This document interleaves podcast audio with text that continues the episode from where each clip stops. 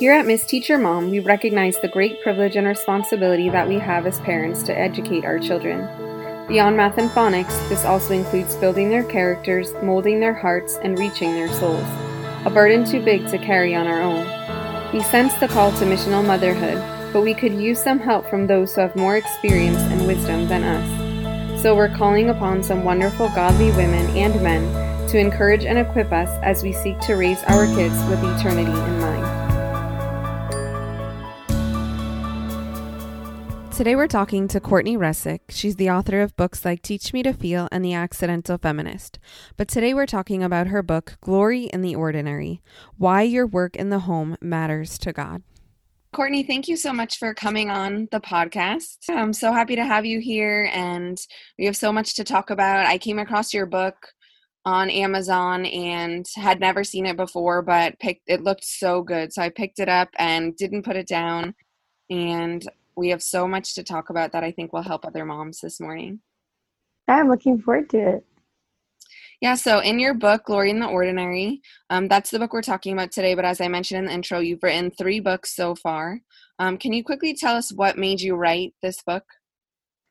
Yeah, I um, have kind of always struggled with how work that maybe I didn't love doing uh, was meaningful to God. And so I was um, deep in the baby years with small children mm-hmm. and um, never really was someone who gravitated towards the work of the home or even enjoyed the work of the home. And I still have mm-hmm. to confess that I don't love it. And I just really struggled with seeing how certain types of work had value. And I had started, my husband and I both had started reading more about how work uh, brings glory to God, and all kinds of work bring glory to God. And so, as a result, the Lord was using that to help um, me see that the work that I was doing at that time would bring glory to the Lord as well. And so, I really wrote the book for myself as a as in some ways a lecture to myself and helping me understand that work is a means um, work is is not about compensation so work is not as much about what we make um, as much as it is about contribution. So what we bring, um, mm. what we do in our work, and how that brings glory to God. And so I kind of trace the the uh, like genesis of our work as going all the way back to Genesis in the Bible that we are created to work because we image God and God is a God who works. And as a result, every every work, all work that we do brings glory to God, whether our work is paid or unpaid.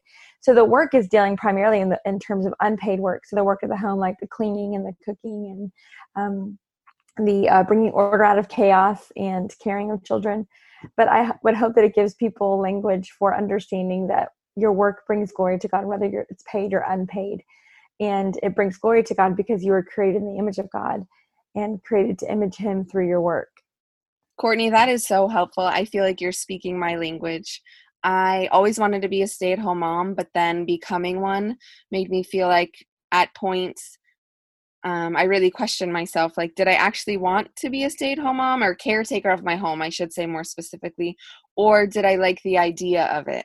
Because I don't love doing dishes or even cooking, sadly, um, or other things that take up so much of our time as homemakers and stay at home mm-hmm. moms. Um, but you you talked about finding purpose in that and how God is glorified in that. Is there any way you can share more about that in regards to the home specifically? Yeah, I think that this is that's a, it's a really common um, thing that comes up with with um, women who find themselves primarily at home because we maybe have heard our whole lives, depending on your church context, of this ideal of what it's supposed to be like and how it's supposed to feel, and then um, you get into it and you're like, this is not how I expected it to go, and I didn't really actually like it, and mm. and I think there's a couple of things that play there. The first is I think um, that we we sometimes don't understand how sin impacts our work. Mm. So whether so like not our sin in particular, but just the fact that we live in a broken world. Mm. So the things that the things that were intended that God created to do to image Him, which would then bring us joy, uh, whatever that work is, uh, are, are, now tainted by sin, what, what Genesis calls thorns and thistles. And so just because it feels like drudgery or feels like it's not fun or enjoyable to us, doesn't mean that it's still not good work. Mm. And and that that that is true across the board, whether you are doing data entry in an office or whether you are doing dishes. It's just because it feels hard and difficult doesn't mean that it's still not good God honoring work. And so I think that that is something, it's a mindset shift we have to have in our work um, across the board for people is that we have a real um, sense of probably because we live in a modern world, we get to choose the work that we do and find fulfillment in it. Whereas for centuries, people didn't ever, most people never got to choose what they wanted to do. They just did it. And, and so I think sometimes the fact that we live in a broken world makes us miss the fact that the work that we're doing is still good.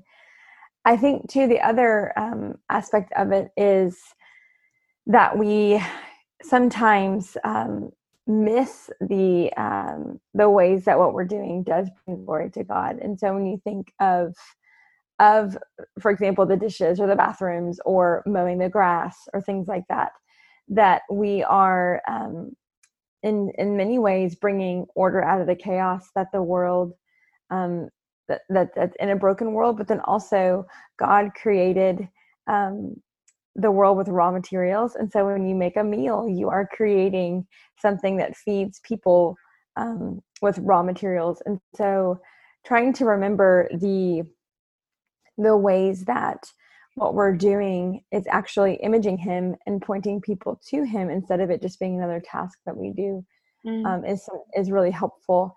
I think too sometimes for for women in particular, we have an ideal in our minds that to be a woman is to to enjoy these things and i think that that's an unhelpful stereotype um, because there are men who there are many there's a lot of men who enjoy cooking and there's a lot of men who enjoy cleaning and it's not wrong for them to enjoy that and to want to do it and to contribute because the work of the home while there might be what the majority of your audience is women and so they are the ones primarily in their homes uh, the work of the home is for everyone so whether you have children or a husband or anyone who's helping you do that work, that is it's not wrong that they help and that they are contribute because the work of the home is for the good of the world and for the good of our families. And so enlisting others to help us in that work, I think helps remove some of that drudgery and helps us see that just because we don't love it doesn't mean someone else in our home might not love it. So absolutely. And and I can't wait to talk about that aspect a little bit more in a few minutes talking about more than chore charts we're definitely going to get into that and that was really mind-blowing for me um, before we get there though i'd love to ask another question something that was so meaningful in the book was when you talked about how the work that we do in the home is tethered to the people in our home. I thought this was something that really transformed the way that i saw the tasks in the home. Is there any way you can talk more about that? Yeah one of the things as I was studying for the book and and and just trying to get a get a framework for myself on understanding my work is that work was meant to be for the good of the world. So God commanded Adam and Eve to be fruitful, multiply, and fill the earth. And as image bearers, they were to tell the world what God was like. And so our work is, we often think of our work as a means of personal fulfillment, especially in the culture that we live in. But work was always intended to bring glory to God and to love our neighbor, to love those who are nearest to us. And so sometimes we think of our neighbors as those people who live next door to us or even live in mm-hmm. our neighborhood. But our neighbors are the people who live in our home. And so our work is vitally connected to the people who are nearest to us. So when we are making a meal, we are showing our children and our husbands and whoever comes into our home what God is like. When we are keeping something clean, we're loving the people in our home by um, by either protecting them from maybe illness. I mean, especially if you have like the stomach bug go through your home, you disinfect everything, and you're loving your neighbor. You're loving the people in your home. When you, I just made me think of we had um, we have a playroom and we hadn't really organized the toys in a really long time, and we um, and the only reason I organize them is so they know where the toys are to play with them.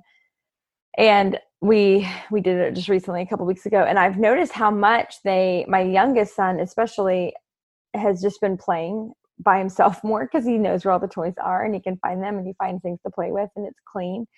And as much as it can feel like drudgery organizing a bunch of toys it also is loving my little neighbors in my home that i've put um, the toys where they're accessible and they can find them and they can then play and create and do whatever with them.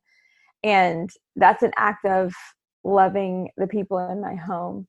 And so i we often when we when we look outside of all of our work whether it's inside the home or outside the home as a means of loving those um, around us then the work then has even more purpose and more value because it's telling the world what god is like whether the world that we're speaking of as our children or the, the world we're speaking of as the people who are coming into our homes as, as visitors or um, even the people outside of our homes who watch us in our work yeah I really hope this concept is as mind blowing and helpful to other listeners as it was to me when I read your book.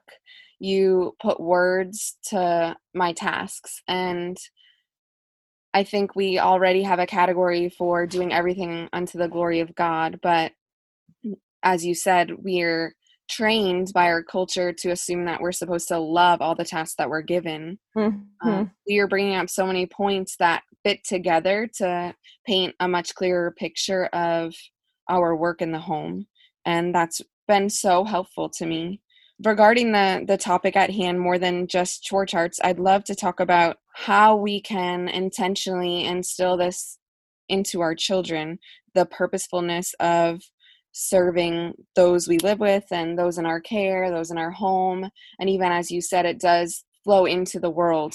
Um, for most of us, even growing up, I think doing chores was a means of getting extra cash for spending money. And even as moms, we can Pinterest all day to find cute sticker chore charts for mm-hmm. our kids to teach them responsibility and independence but from what you you've shared and what we see in scripture it's so much more than that so how can we mm-hmm. help our children internalize these truths as well yeah so it goes back to the work being a means of a contribution and not primarily about compensation. So compensation is a byproduct of our work. Because we get paid that's great because you need money to live. Mm-hmm. but the primary purpose of our work is that we are contributors to the world that god has made. So, which means that everyone has a job to do, whether it's a person who's paid a lot of money to be a doctor or a person who is is is paid very little maybe to be a childcare worker in a daycare center or a person who's paid nothing to be a stay-at-home mom or a child who's paid nothing to do his chores. All of us are contributing to the world that god has made. And so that's the the primary purpose of our work. And so what we want to be instilling in our children is that you are a worker because you bear God's image. You are a worker because God made you, and God made you to tell the world what He is like. And one of the ways you tell the world what He is like is by taking care of the world that He has made. So, in small children, that can be cleaning up your toys, that can be um, helping wipe down the table, that can be um, putting away trash or putting away your laundry or things like that and then as your children get older giving them more age appropriate tasks for them to do and helping them see that you're a part of this home and so by being a part of this home you work. We all have a job to do in this home. The the what we don't want to do is create children who think that that they are that they that they are merely growing up in our home and living in our home and the home is a place of consumption for them where people do things for them and where they just consume. We want them to, to con- consumption is fine but we want them to also be contributors and that um, that's hard because it's so much easier to do the work yourself. Yes. Um, so much easier. But i have found as i'm giving my kids more and more chores to do that and i have other friends who do it much better than me but as we're trying to give our kids things to do in the home it's recognizing that they're part of this this too this ministry of the home. And so we um, and i have four sons so this is not gender specific. This is mm-hmm. um, everyone has something to do here. So whether you're you're sweeping the floor all kinds of things. And my kids go um, to school. And so one of the things that's really struck me is their teacher this past year she treated their classroom like a like it's a class family and everyone has a job to do in the class family. And that really struck me because one of my sons was able to, i have twins who are in the same class. And I was like, oh, I had no idea he was able to do that. Because she expects things of them that even I wouldn't expect of them. And it really struck me that they are able to do far more than we often give them credit for. That is helpful. Do you have any words of encouragement for moms who find it difficult to get their kids to help around the home?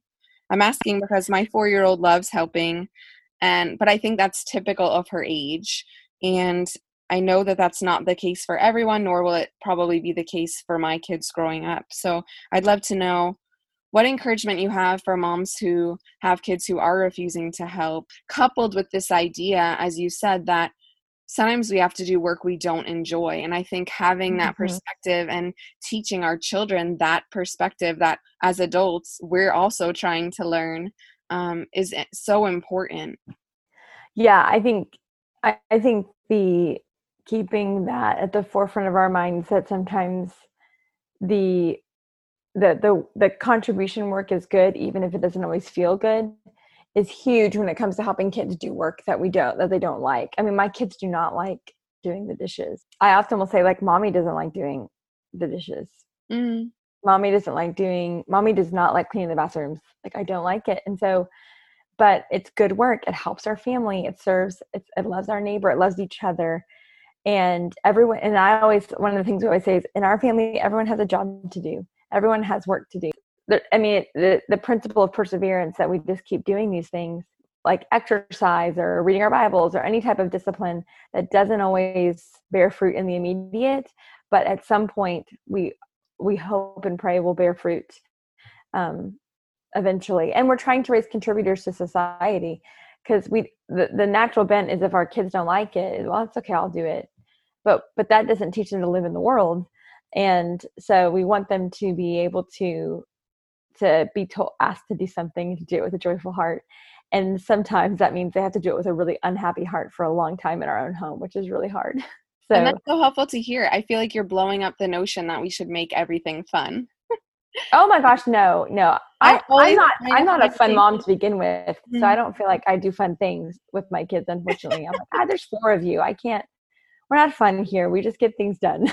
So Courtney, I am even now being transformed by what you're sharing. You made a comment earlier in the podcast that we're trained by our culture to love what we do. So mm-hmm. we become stay at home moms and caretakers of our home.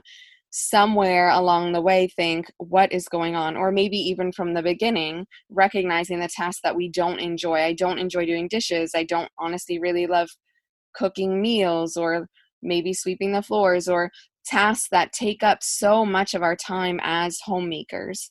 How do we reconcile that as grown adults?